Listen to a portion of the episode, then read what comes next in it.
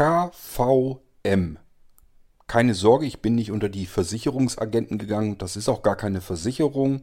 Das ist überhaupt kein Unternehmen oder sonst irgendetwas, sondern wie so oft in der IT eine Abkürzung und das steht für Keyboard Video Maus. Was kann man damit machen? Nun, damit kann man üblicherweise, wenn man einen KVM-Switch hat, einfach nur, kann man mit einer Tastatur, einer Maus, einem Bildschirm mehrere Computer anschließen und zwischen diesen verschiedenen Computern hin und her wechseln und somit zeitgleich an mehreren Computern arbeiten.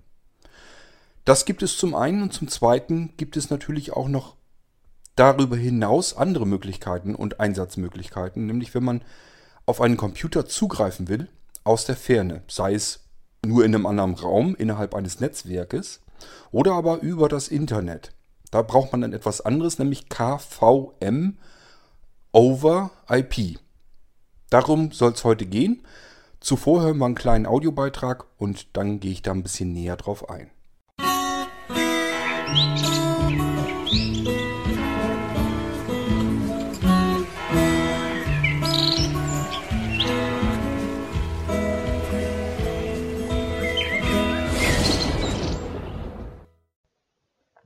So, hallo zusammen, hier ist nochmal der Martin mit gleich noch einer Frage.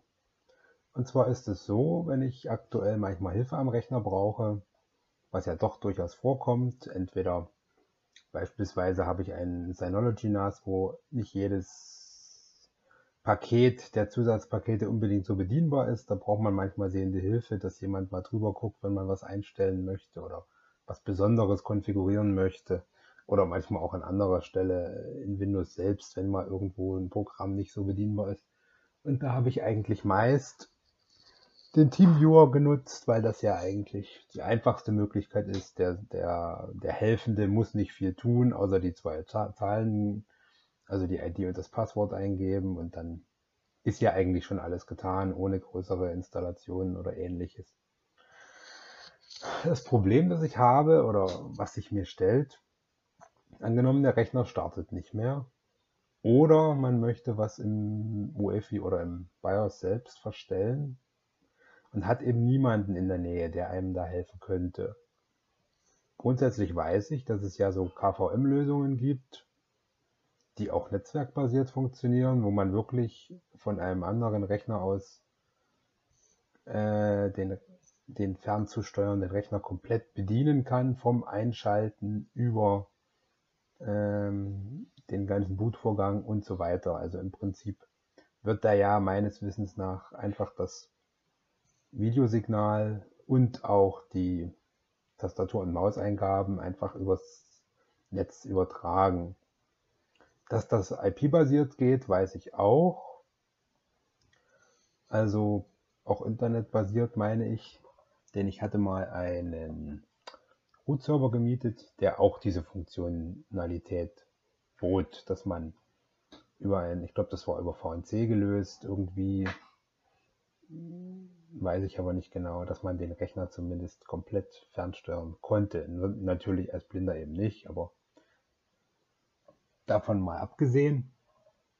Die Frage ist, kann man sowas auch äh, selbst zu Hause relativ einfach umsetzen? Soweit ich weiß, sind diese KVM-Lösungen ja, also ich glaube, das gibt es als Steckkarten, wenn ich recht informiert bin. Oder eben auch, glaube ich, dass man wirklich physisch Tastatur, Maus und Monitorkabel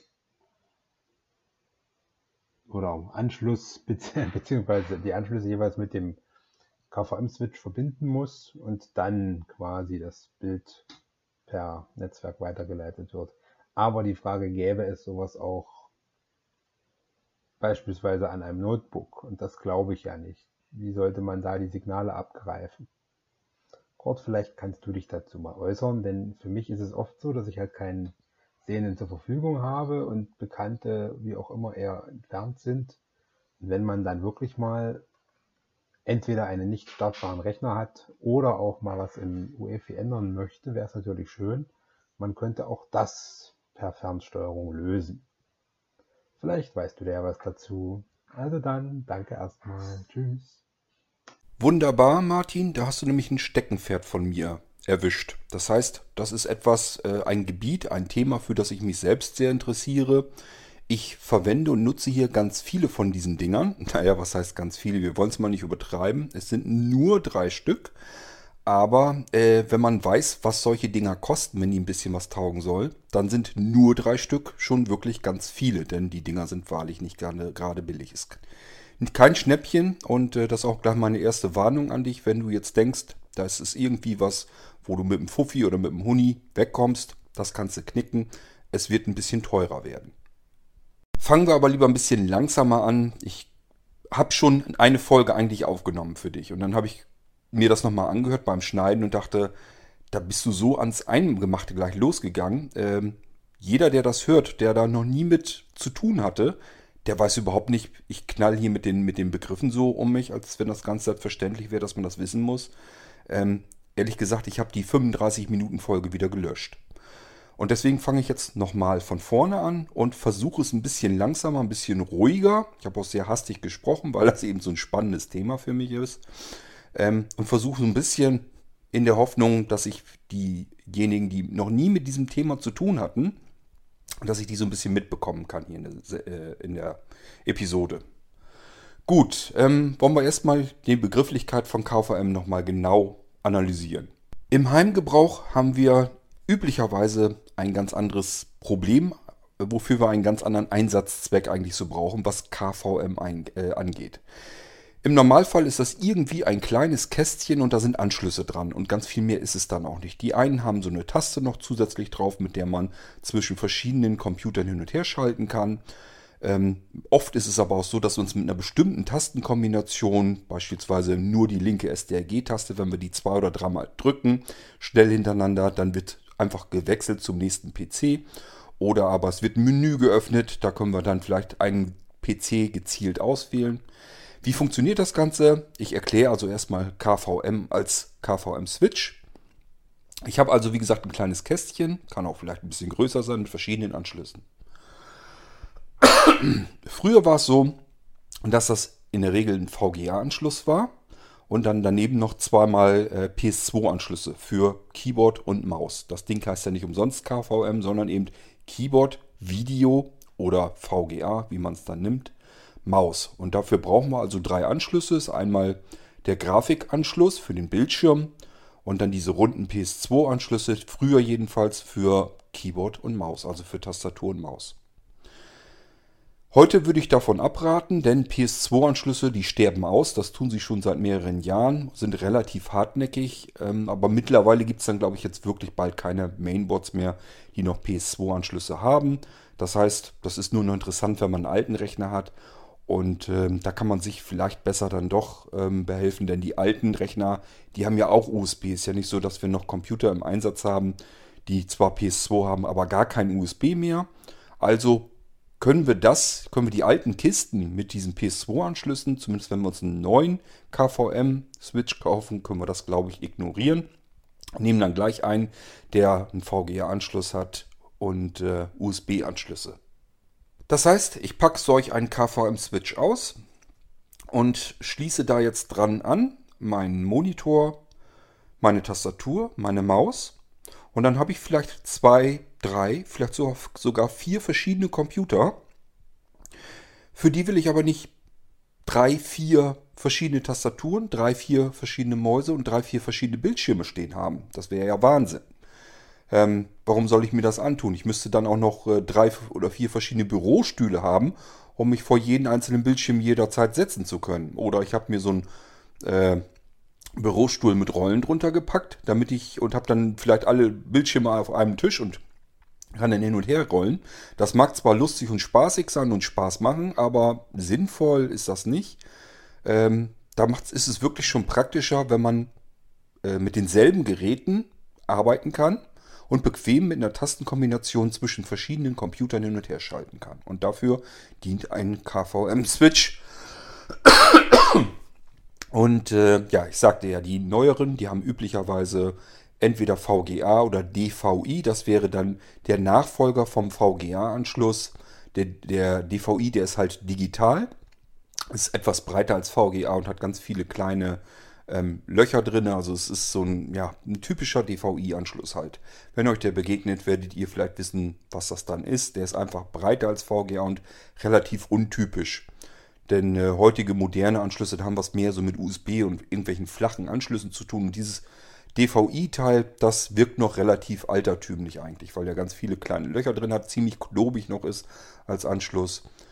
Ähm, aber nun gut, der ist der Nachfolger von VGA und äh, VGA ist eben der analoge Anschluss, der alte. Da haben wir noch oftmals, dass wir unsere Bildschirme per VGA anschließen und betreiben. Das weiß ich, weil ähm, ja, wenn ich hier die Rechner verkaufe und vielleicht modernere Rechner habe, so wie den ähm, Blinzeln Nano Computer, dann fragen die Leute natürlich schon, ja, wie schließe ich den denn jetzt an meinen alten Bildschirm an?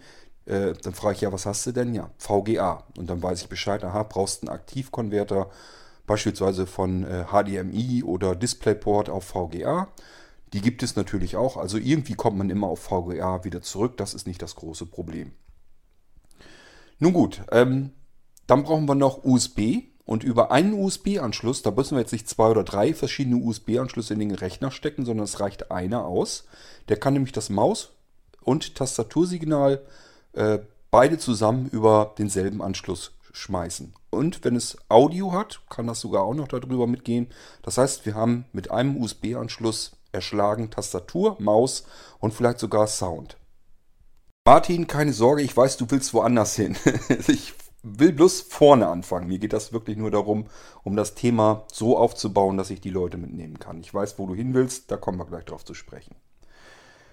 Ich habe dann also das, den KVM-Switch, habe da meine PCs alle angeschlossen, habe meinen Bildschirm, meine Tastatur, meine Maus angeschlossen kann dann entweder mit einer Taste auf dem KVM-Switch hin und her wechseln zwischen diesen einzelnen Rechnern Eventuell habe ich sogar Stationstasten da drauf. Also wenn wir zum Beispiel so einen vierfach KVM-Switch haben, dann ist da vielleicht eine Taste für 1, Taste für 2 und so weiter und so fort.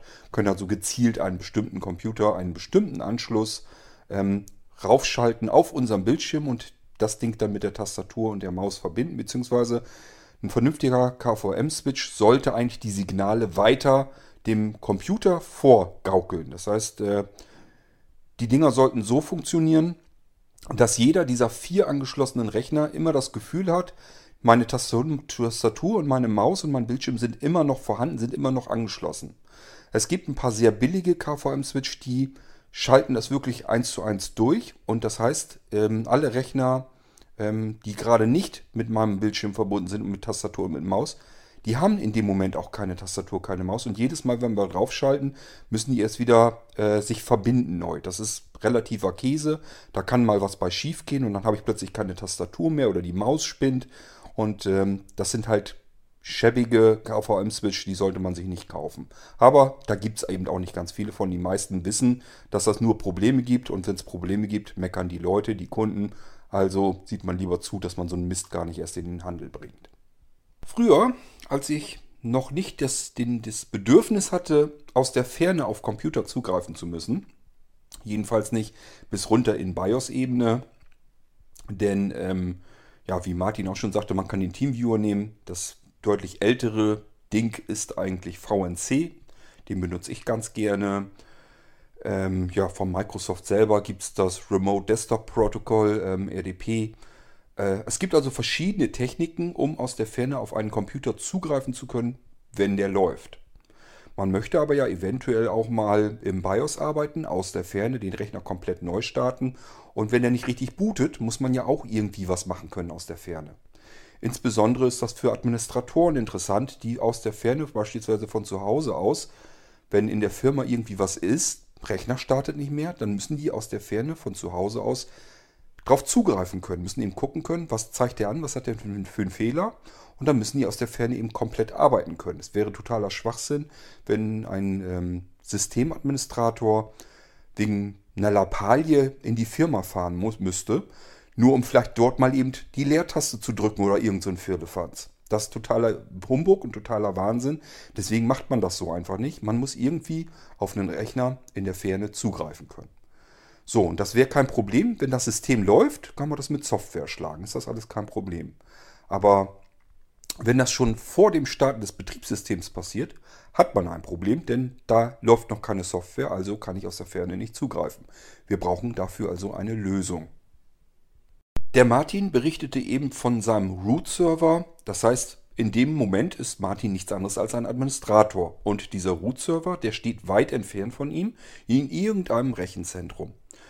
Und selbst wenn Martin nebenan wohnen würde, er würde nicht mal eben einfach so ins Rechenzentrum kommen. Die Dinger sind nämlich verriegelt und verrammelt. Da kommt man nur wirklich mit Keycards rein und mit doppelten Sicherheitsschranken und weiß der Geier was alles. Ähm, da sind Sicherheitscodes, die man eingeben muss. Ich werde euch da irgendwann nochmal was von erzählen. Ähm, ich habe ja eine Weile im Rechenzentrum gearbeitet, dann kann ich euch mal erzählen, wie so ein Ding eigentlich abgesichert ist. Da würdet ihr so gar nicht drauf kommen. Ähm, was da alles für Sicherheitsvorkehrungen laufen in solch einem Rechenzentrum. Da kommt man also nicht mal eben so rein, auch wenn der eigene Root-Server in diesem Rechenzentrum steht. Äh, und auch wenn ich jetzt vielleicht in demselben Ort wohnen würde, so mal eben einfach da reinspazieren und vielleicht eine Taste drücken, das ist nicht. Das heißt, da muss natürlich irgendeine Lösung her, damit derjenige, der einen Root-Server administriert, so wie Martin das gemacht hat, ähm, ja, damit er eben auf seinen Server auch zugreifen kann. Denn er selbst darf nicht rein ins Rechenzentrum. Und wenn dann Mitarbeiter vom Rechenzentrum ran muss an den eigenen Server, die wollen dafür natürlich bezahlt werden. Die kosten viel Geld und das Geld müssen die irgendwie wieder reinkriegen. Also muss man die Leute, wenn die vor Ort was machen sollen am eigenen Server, muss man die bezahlen. Das ist einfach so. Wenn Martin jetzt keinen Root-Server hatte äh, als Hardware, denn das gibt es auch, Manchmal weiß man das, also eigentlich sollte man das erfahren. Das sind die sogenannten virtuellen Server, kurz V-Server. Das sind eigentlich so die gängigeren Server in Rechenzentren. Einfach weil man auf einer Hardware oder sogar in, ein, in einer Cloud, ähm, dann ist es ein Cloud-Server-System. Das heißt, man weiß überhaupt nicht mehr, auf welchen Rechnern der virtuelle Server gerade schwimmt, wo der gerade läuft. Ist aber auch ein Riesenvorteil, weil wenn irgendwie eine Hardware kaputt geht in einem Server, spielt überhaupt keine Rolle. Dann schwimmt mein virtueller Server in dieser Wolke einfach weiter und schnappt sich irgendeine andere Hardware, die noch läuft. Das heißt, der V-Server in einem äh, Dynamic Cloud Server System ist eigentlich so ziemlich das ausfallsicherste, was man sich vorstellen kann. Man hat zwar den Nachteil eines V-Servers, nicht eigene Hardware, die muss man sich mit anderen teilen, aber durch diese Cloud-Geschichte hat man eben einen riesen Vorteil, wenn Hardware kaputt geht auf einem Server, spielt überhaupt keine Rolle. Da sind ganz viele verschiedene Server drunter am Laufen und dann nimmt sich ähm, einfach ein anderer Server meinen, meinen virtuellen Server und lässt den weiterlaufen. Es geht eins zu eins rüber nahtlos. Man kommt da gar nicht hinter, dass irgendwie was kaputt gegangen ist. Der virtuelle Server, der läuft einfach weiter. Einfacher und meist auch ein bisschen billiger sind dann noch die V-Server, die virtuellen Server, die einfach auf einem realen Server laufen. Das heißt, man stellt einfach in einem Rechenzentrum eine Kiste hin, einen PC, einen Server und äh, richtet dort einen virtuellen Server nach dem anderen ein, so lange bis die Festplatte oder das SSD-Laufwerk so oft unterteilt ist, wie man es unterteilen konnte, bis also dieser Server hardware-seitig ausgelastet ist. Und somit heißt das, man teilt sich diesen reellen Server ähm, eventuell mit 49 weiteren Anwendern, die auch einen Root-Server, einen V-Server ähm, auf dieser Kiste betreiben. Das kann eben dann auch passieren. Und ähm, ja, das ist nicht das, was man vielleicht unbedingt haben will, aber es ist halt das Billigste, was man haben kann. Und wenn Martin solch ein Ding hatte, solch einen Server, äh, dann braucht man da keine Hardware für. Das kann nämlich die Software machen. Die Management-Software für diese virtuellen Server ähm, schmeißt dann gleich das Signal, das Videosignal raus übers Internet und lässt auch Tastatur- und Maussignale von außen auf diesen Server zu. Natürlich nach Login. Das heißt, wir müssen Benutzernamen, Passwort eingeben können. Dann können wir auf unseren Server zugreifen. Ähm, rein theoretisch, so wie, wie wir auf Hardware zugreifen könnten. Wir können also wirklich unseren V-Server runterbringen bis auf BIOS-Ebene und können da in diesem, bei V-Servern ist das ein relativ mickriges BIOS, aber auch da gibt es ein BIOS und da könnten wir drin arbeiten über diese Art und Weise. Das ist auch die Geschichte, die virtuelle Server so herrlich günstig machen. Man kann wirklich einen V-Server für wenige Euro bekommen. Ähm, kann dann trotzdem auf Root-Ebene sein. Also das heißt, ich kann auf meinen virtuellen Server, kann ich natürlich machen, was ich möchte. Da bin ich trotzdem Administrator und ich habe das Sagen. Es ist wie ein ganz normaler Server, nur wird er nicht als Hardware abgebildet, sondern eben als Software. Wird also getrennt von den anderen virtuellen Servern, die auf dem realen Server sind. Und jeder hat eben Bildschirm, Tastatur und Maus, also KVM. Gibt es auch wirklich Systeme, die nennen sich auch so ähnlich dann mit KVM. Und äh, man kann eben somit auf die Server im Rechenzentrum bequem zugreifen, obwohl es letzten Endes eigentlich Software ist.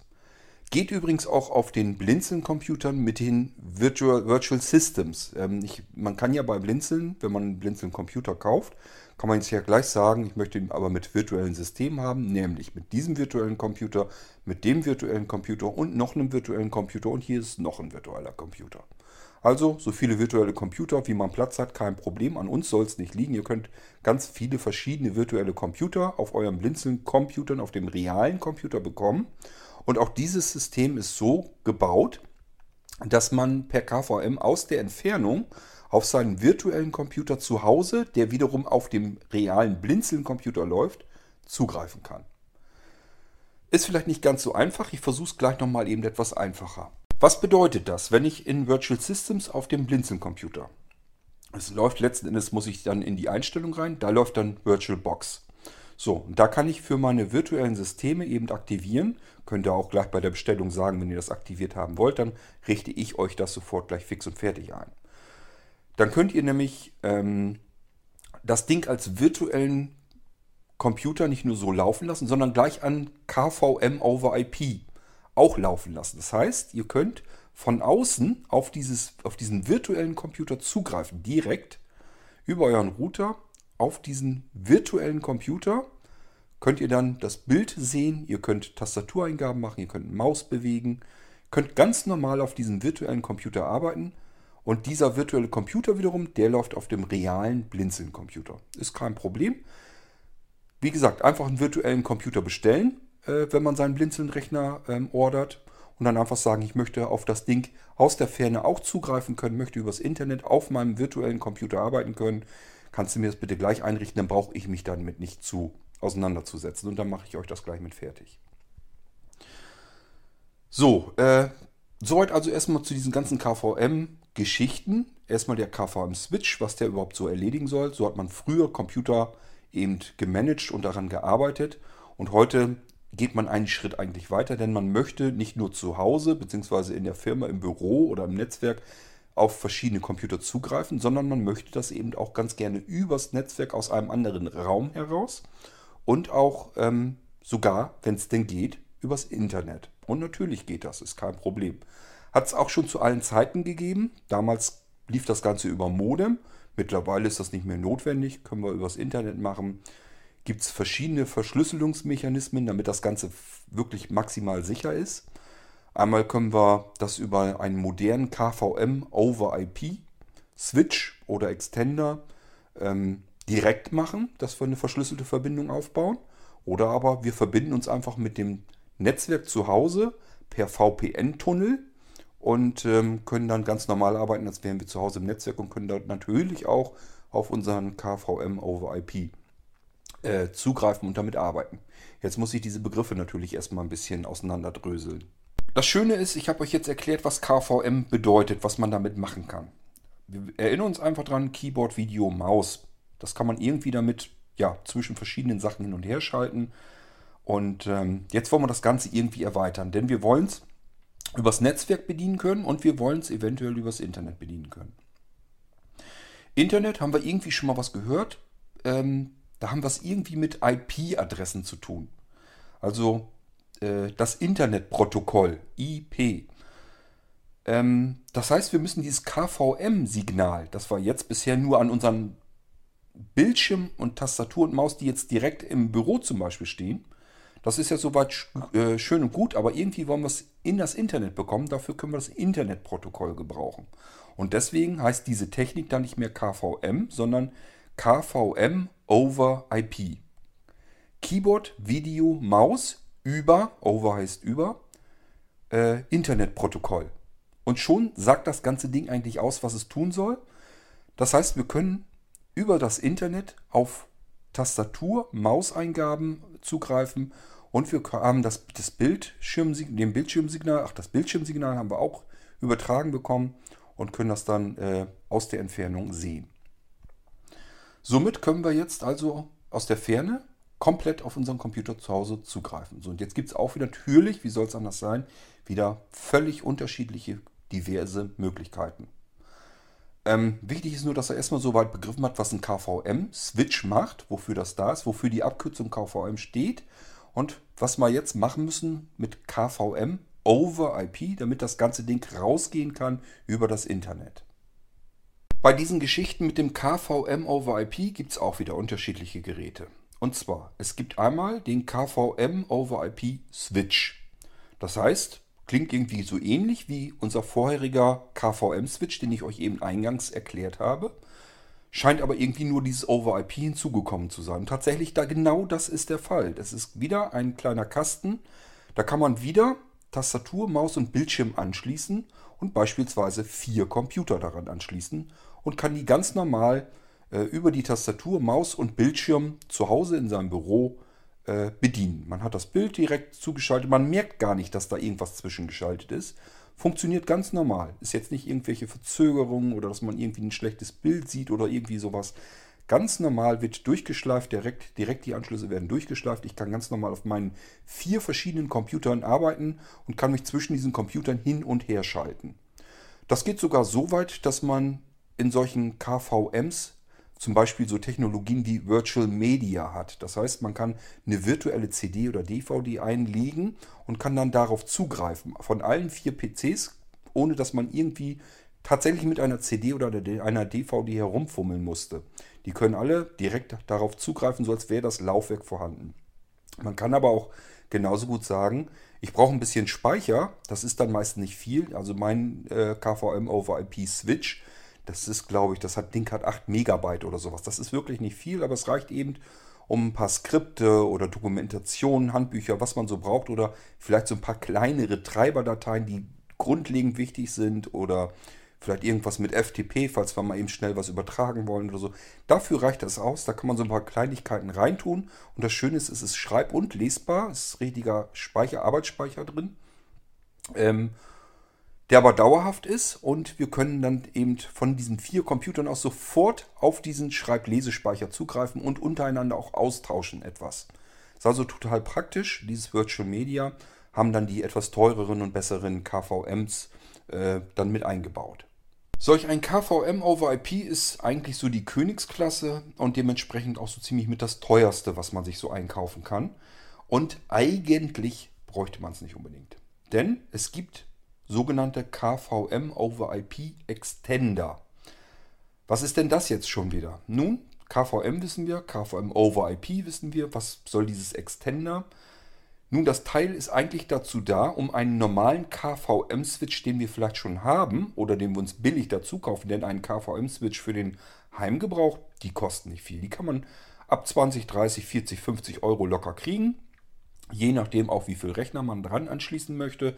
Wenn es mehr Rechner sind, dass man so ein 16-fach ähm, KVM-Switch braucht, dann wird es natürlich gleich teurer. Aber ich sag mal so, die kleineren Geräte bis zu vier PCs, das ist eigentlich locker bezahlbar. Und ähm, das lohnt sich auch, wenn man mehrere Computer wirklich zu Hause stehen hat. Nun gut, jetzt haben wir schon solch einen KVM-Switch. Äh, ähm, Wäre ja jetzt blöd, sich einen komplett neuen KVM-Switch zu kaufen, der übers Internet gehen kann. Kann man also irgendwie den alten vielleicht weiter belasten und diese Internetfunktion irgendwie zusätzlich dranflanschen? Antwort ja, das geht und genau das macht eben dieser KVM over IP Extender. Das sind Geräte, die wir an unseren KVM ranknallen können, an den Switch an den Anschluss dran und dann kann man eben über das Internet auf diesen KVM-Switch zugreifen. Ich hatte eben auch schon erzählt, ähm, es gibt so bestimmte Tastenkombinationen, beispielhaft dreimal kurz hintereinander SDRG-Taste die linke drücken, dann schaltet er zwischen den PCs rüber oder aber es gibt auch äh, On-Screen-Displays, also so kleine Menüs, die über das Bild, über den Bildschirm einblendbar sind. Da kann man direkt zwischen den angeschlossenen Computern hin und her schalten und das kann man dann natürlich auch aus der Ferne. Das wäre dann kein Problem, weil der Extender, der äh, schleust die Signale von draußen eins zu eins durch. Wenn wir auf der Tastatur in der Entfernung, wenn wir jetzt zum Beispiel unseren Computer zu Hause stehen haben, der ist jetzt meinetwegen in München und ich bin jetzt irgendwo in Berlin, Kein Problem. Ich kann mich mit meinem KVM over IP Extender zu Hause verbinden, über den Router zu Hause. Brauche nur eine Internetleitung. Und wenn ich jetzt in Berlin dreimal kurz hintereinander die SDRG-Taste drücke, wird das Signal äh, durchgegeben über meinen Router zu Hause in München. Dort über den KVM over IP Extender an den KVM Switch. Der bekommt also dreimal das Signal kurz hintereinander SDRG-Taste gedrückt. Aha, ich soll umschalten zum nächsten PC. Funktioniert also genauso gut. Deswegen kann man sich das eigentlich sparen, einen kompletten KVM over IP Switch zu kaufen, wenn man so ein Ding schon hat. Wenn man so ein Teil noch nicht hat oder will sich einen neuen kaufen, weil das alte Ding vielleicht schon viel zu alt ist, noch mit PS2-Anschlüssen und so weiter, man möchte sich ein bisschen was Besseres kaufen, dann kann man sich das überlegen, ob man das alles in einem Gerät gerne haben möchte. Dann kauft man einen KVM over IP Switch. Ansonsten reicht der Extender eben auch voll, vollkommen aus. Wenn ihr jetzt denkt, jetzt weiß ich Bescheid, nee, es gibt noch mehr Unterschiede. Wenn wir nämlich jetzt den KVM over IP Extender nehmen, gibt es auch noch wieder zwei verschiedene Möglichkeiten. Denn ich habe gesagt, wir können den ja äh, dort an unseren KVM-Switch anschließen, ähm, wo normalerweise die Tastatur, die Maus und der Bildschirm angeschlossen wird. Und jetzt gibt es KVM over IP Extender. Die schließt man an und die Ports werden nicht durchgereicht. Das heißt, wo soll ich jetzt meine Tastatur, meine Maus und meinen Bildschirm zu Hause denn jetzt anschließen? Am KVM over IP Extender, wenn der keine Arbeitskonsole hat, dann gibt es da keine Anschlüsse dafür. Wofür sind die gedacht? Nun, wenn ich einen Server zum Beispiel stehen habe und will, braucht da gar nicht unbedingt direkt eine Tastatur und Maus und Bildschirm und so dran, dann packe ich dort einfach meinen KVM over IP Extender dran, direkt angeschlossen an den PC, sprich Maus, Tastatur, Bildschirm, direkt mit dem KVM over IP Extender verbunden. Und da kommt auf der anderen Seite kommt nur noch ein Netzwerkkabel raus. Das stecken wir in unseren Router rein und ist das Ding mit dem Netzwerk und dem Internet verbunden. Und wir können aus der Ferne mit entsprechender Software arbeiten auf unserem Server und können den fernbedienen. Das würde dann gehen. Ist praktisch, wenn wir selber an diesem PC direkt nicht arbeiten müssen. Es gibt aber noch, äh, noch einen anderen, die etwas bessere Ausführung und da würde ich auch zu raten, zumindest für den Heimgebrauch ist das deutlich flexibler. Das wäre dann der KVM over IP Extender mit Konsole. Was ist die Konsole? Damit ist nichts anderes gemeint als eine Arbeitskonsole, was letzten Endes wiederum nichts bedeutet als die durch die Anschlüsse, wo, äh, die in den Computer führen, werden wieder rausgeführt, durchgeschleift. Das heißt, das Signal wird fürs Internet zwar abgegriffen, aber ich habe auf der anderen Seite meine anderen Anschlüsse wieder. Das heißt, ich kann dort wieder meine Tastatur, meine Maus und meinen Bildschirm anschließen. Somit kann ich meine komplette Anlage ins Internet befördern oder eben ins Netzwerk, je nachdem, was ich vorhabe. Geht natürlich beides, weil es IP-basierend, ob ich da mit dem Netzwerk arbeiten möchte oder im Internet. Das ist einfach nur noch eine Einstellungssache, wie man es haben möchte. Und die Konsole ist eben dann wichtig, wenn ich zu Hause an meiner Hardware direkt weiterhin ganz normal arbeiten möchte. Dann muss ich ja irgendwo meine Tastatur, meine Maus und den Bildschirm wieder anschließen. Und genau dafür ist eben der KVM over IP Extender plus Konsole zuständig. Muss man darauf achten, wenn man so ein Ding kauft, denn die Preise sind unterschiedlich. Diese Konsole macht eben nochmal Geld aus und oft ist es so, dass die Typenbezeichnungen so ähnlich sind, dass man denkt, man hätte das gleiche Gerät, vielleicht sogar bei unterschiedlichen Händlern und der eine Händler ist viel billiger und dann bestellt man da das Gerät und kommt dann, bekommt dann erst äh, viel zu spät mit, Mist, da fehlen mir die Anschlüsse, kann ich jetzt meine Geräte gar nicht mehr anschließen. Das ist natürlich auch Blödsinn, weil so will ich das eigentlich gar nicht haben muss man also entsprechend drauf achten. Also, wenn wir nicht einen Computer irgendwo in der Ecke, im Keller oder auf dem Boden oder sonst irgendwo haben, wo wir sowieso nie dran sitzen werden und nie einen Bildschirm anschließen werden und keine Tastatur, keine Maus brauchen, sondern dieser Rechner soll einfach nur irgendwo stehen und ich will ihn aus der Ferne nur noch bedienen können. Dann reicht ein normaler KVM over IP Extender ohne Konsole, spart uns ja wahrscheinlich locker einen Huni, vielleicht sogar noch mehr. Hab die aktuellen Preise gar nicht mehr so richtig im Kopf. Ähm, wenn wir aber an dem Ding weiterhin ganz normal arbeiten wollen, brauchen wir mit Konsole. Und jetzt erzähle ich euch nochmal die Anschlüsse von solch einem Ding mit Konsole, damit ihr euch das besser vorstellen könnt. Ein aktuelles Gerät würde ich immer empfehlen, dann mit USB. Das heißt, dass wir auf diese PS2-Anschlüsse verzichten können. Es sei denn, ihr kriegt irgendwo relativ günstig gebrauchte Geräte. Ich erzähle euch nachher noch, ähm, warum das durchaus Sinn machen kann. Denn in der Technologie selbst hat sich ganz wenig getan. Das ist ein sehr lahmarschiger Markt. Da ist jetzt nicht ständig eine neue Revolutionstechnik, sondern ja, die Dinger sind seit zehn Jahren oder seit über zehn Jahren eigentlich im Prinzip technisch auf der Stelle stehen geblieben. Und manchmal werden die in Firmen ausgemistert. Und dann kann man mal zugreifen, wenn die deutlich günstiger sind. Bloß dann hat man es oftmals mit PS2-Anschlüssen zu tun. Kein Riesenbeinbruch. Man kann von PS2 auf USB kommen. Gibt es natürlich Konverter dafür. Sollte man einen Aktiv, nicht einen Passivkonverter nehmen. Und selbst bei den Aktivkonvertern muss man aufpassen. Ich habe hier bestimmt mir mal zehn verschiedene Konverter kommen lassen und da waren zwei Stück darunter, die haben vernünftig funktioniert und alle anderen, also immerhin acht Stück, ja, die waren einfach grottenschlecht, die haben nicht richtig funktioniert. Mal ging die Tastatur gar nicht oder sie prellte oder der, die Maus ging nicht richtig, wurde nicht erkannt. Also äh, das scheint so eine technische Geschichte für sich zu sein. Da muss man ein bisschen aufpassen. Nicht das Billigste nehmen, das bringt nichts. Tatsache ist aber, man kann von PS2 wieder rüberkommen auf USB.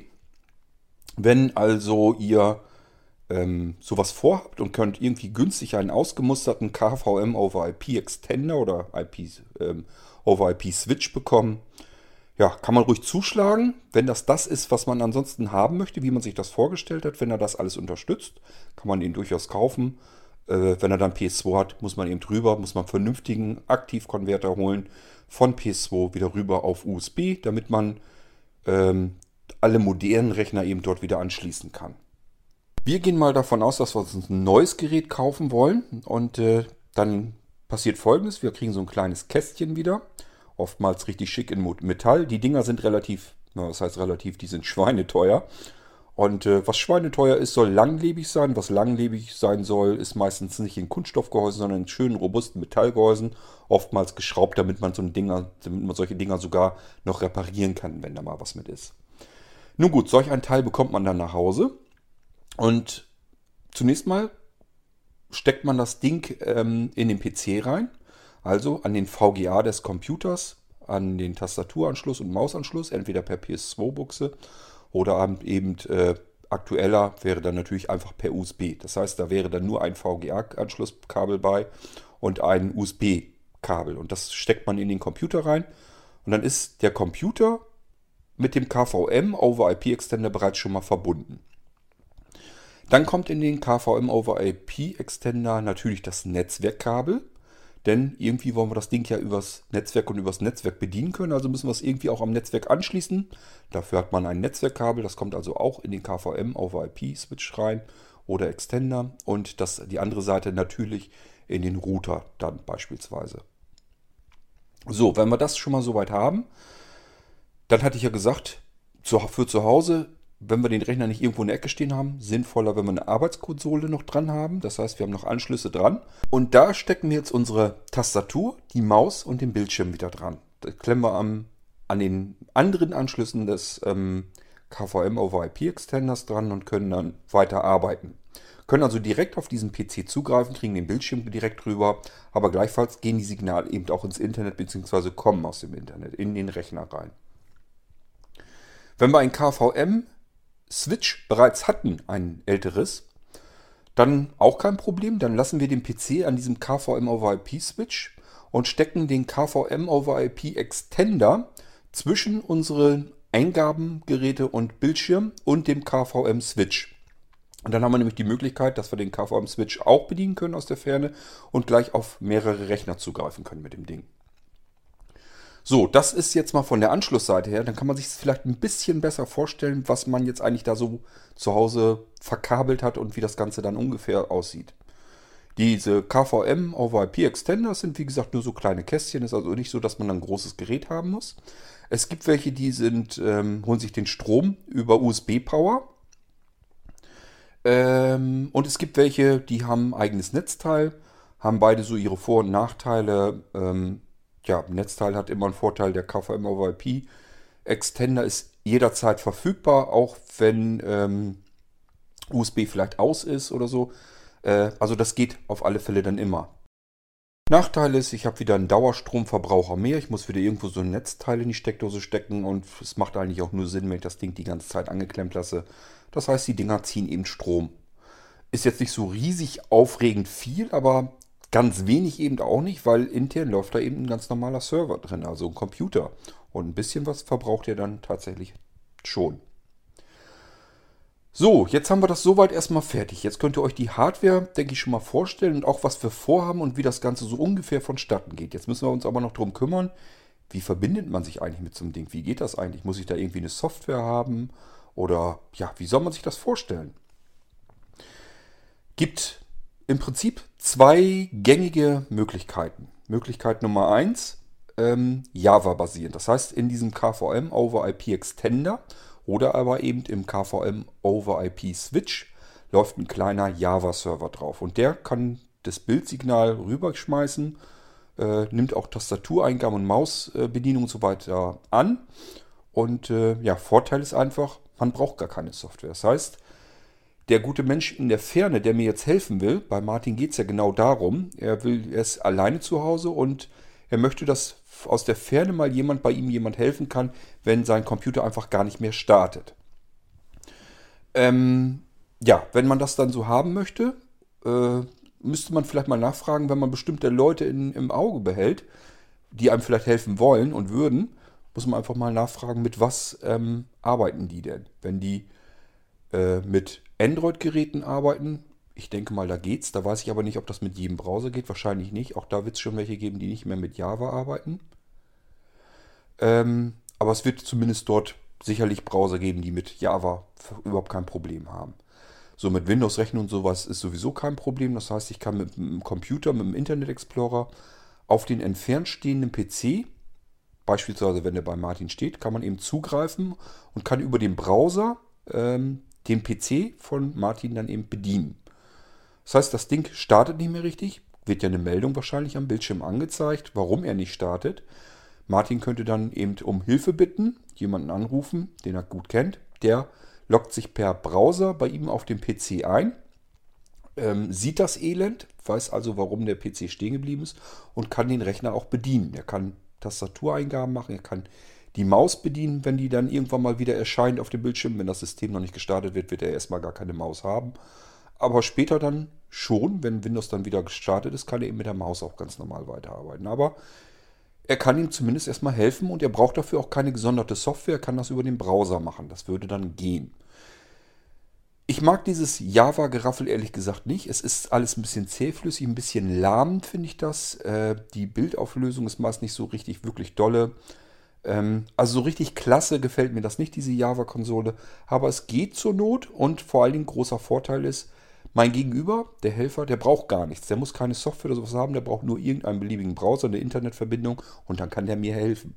Vielleicht hat Martin aber auch solch einen Gegenüber, wie ich einer bin, der am liebsten mit iOS-Geräten äh, arbeitet. Vielleicht weil er, so wie ich, selber auch noch sehbehindert ist und einfach die Bedienungshilfen davon vernünftig braucht.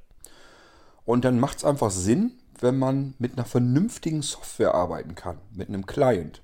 Äh, das ist immer besser als alles, was man irgendwie mit dem Browser machen kann, ist immer besser, wenn man mit einer richtigen, vernünftigen Software arbeitet. Die ist immer knackiger, speziell dafür programmiert, die hat mehrere, viel mehr Konf äh, Funktionen und äh, ja, es geht einfach deutlich besser. Man kann da wirklich erheblich besser drin arbeiten.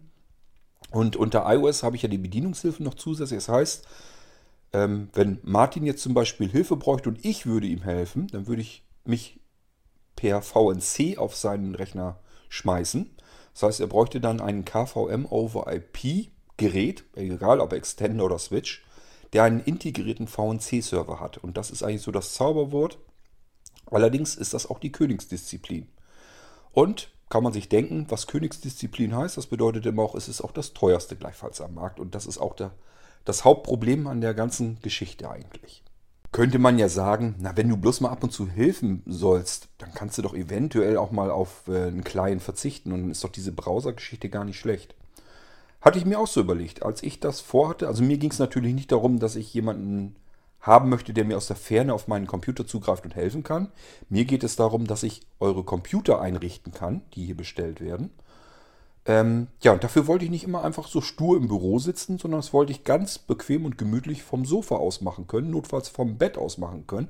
Spielt überhaupt keine Rolle. Und wenn ich einen Rechner am Einrichten bin und wir haben irgendwo anders einen Abend, dass wir uns mal irgendwo auf ein Bierchen treffen wollen, dann möchte ich auch dort, wenn ich irgendwo anders bin, eben mit meinem iPhone mich zu Hause einloggen und dann mal eben gucken, wie weit ist denn die Einrichtung von dem Computer. Muss ich irgendwie was machen? Kann ich schon wieder einen Schritt weiter laufen lassen? Denn oftmals hat man es mit Kopiervorgängen oder Automatisierungen zu tun. Und da muss man nur warten, bis das durch ist. Und dann braucht man irgendwie wieder was starten und wieder ein paar Bedienungen machen und dann läuft der Rest wieder weiter. So, und damit das nicht stockt, ist es eben ganz praktisch, wenn man mal eben schnell zugreifen kann, macht eben zwei, drei Handgriffe und kann das Ding wieder in die Ecke legen. Das Smartphone in dem Fall. Wenn man nur diesen KVM over IP Extender hat mit der Java-Kiste da drin, hat man das Problem, das läuft nicht äh, im Safari-Browser. Der Safari-Browser, der hat ja dieses WebKit äh, hinten dran. Und ähm, äh, Apple lässt aus Sicherheitsgründen auch nur Browser zu, die dieses WebKit benutzen. Und ähm, ja, ich habe halt auch gehofft, das war nämlich mein erster ähm, KVM auf IP Extender, den ich mir gekauft habe. Der war von Raritan. Pipe, äh, Pionier, was das angeht. Also die gibt es schon ewig auf dem Markt, machen sehr, sehr gute Geräte. Äh, Geräte für die Ewigkeit, sage ich mal. Die sind nicht kaputt zu kriegen, die Dinger. Und ich sagte ja schon, ganz viel hat sich in dem ganzen Bereich auch nicht viel getan. Das heißt, dieser VNC-Server, der in dem uralten Raritan-Gerät drin war, der ist nichts anderes wie äh, jetzt der KV, äh, der, der VNC-Server, den ich jetzt in den neuen KVM over IP-Geräten drin habe. Da hat sich also wirklich nicht, wurde wirklich nicht viel dran rumgebastelt. Das Ding ist irgendwann mal gut abhang, abgehangen gewesen, tut das, was es soll. Und dann lässt man das einfach in diesen Dingern drin und fummelt da nicht mehr weiter dran rum. Wäre also egal gewesen, hätte ich so benutzen können. Und ich hatte halt einfach gedacht, ich nehme jetzt diesen alten Raritan, der hat aber eben keinen VNC-Server, sondern dieses Java-Geraffel da drin. Hab dann aber noch gedacht, naja gut, es gibt ja auch unter iOS andere Browser, die benutzen zwar ähm, das WebKit, aber vielleicht ist da einer zwischen, der irgendwie ein bisschen was rumfummelt und rummogelt, dass man doch irgendwie mit Java arbeiten kann. Ähm, kann man nicht. ich hatte diesen Raritan also gekauft, der war relativ günstig, ich weiß gar nicht. Der hat aber auch schon 300, 400, 500, Mark, äh, 500 Euro gekostet, meine ich jedenfalls. Also der war jetzt nicht so, dass das ein Schnäppchen war, hat auch mehrere hundert Euro gekostet, aber gut, ist nicht ganz so teuer wie ein neues Gerät gewesen. Dann hatte ich den hier, den eingerichtet, funktionierte per Browser, wunderbar, alles klasse. Aber mit iOS, ich konnte verschiedene Browser, die ich so gefunden habe unter iOS, habe ich alle ausprobiert, geht alles nicht, weil die alle letzten Endes die gleiche Maschine unter dem Browser nehmen, nämlich WebKit. Und das Ding will partout nicht mit diesem Java-Mist zusammenarbeiten, einfach allein schon aus Sicherheitsgründen. Ähm, Apple war ja auch der Erste, der gesagt hat, diesen verfluchten Flash-Dreck, äh, den wollen wir auf den Geräten auf gar keinen Fall mehr haben. Da habe ich persönlich, ehrlich gesagt, als äh, Steve Jobs das gesagt habe, ich persönlich in die Hände geklatscht, weil das wirklich der letzte Mist ist, dieses ähm, Adobe Flash. Und es wird wirklich Zeit, dass Adobe sagt, äh, deinstalliert den Mist bitte, das hat so keinen Zweck mehr. Denn das Teil reißt ständig neue äh, Sicherheitslöcher in die Systeme rein und ist wirklich der letzte Mist. Und das nur für dieses Multimedia-Rumspielerei. Das ist wirklich Irrsinn, was man damit macht. Und was der an äh, Power, an PC-Ressourcen frisst, das ist wirklich, der, das ist wirklich einfach nur grottenschlechte Müllsoftware. Und das gehört wirklich runter installiert, äh, also deinstalliert von den Rechnern.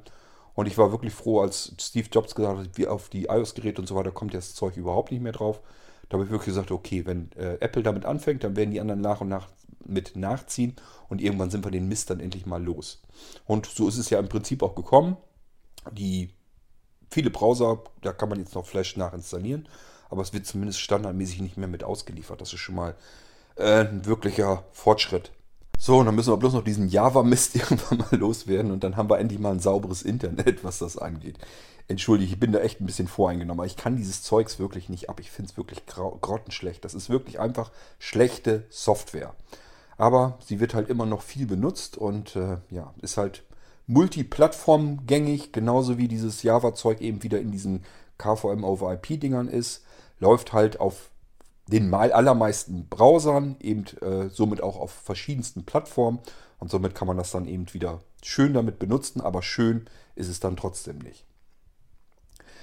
So, wenn man also einen Helfer hat, der hat iOS-Geräte und will die auch weiterhin benutzen, dann nützt es nichts. Dann brauchen wir also einen KVM over IP irgendwas mit einem integrierten VNC-Server. Und ich habe schon gesagt, die Dinger sind richtig teuer. Das liegt einmal an diesen Softwarelizenzen.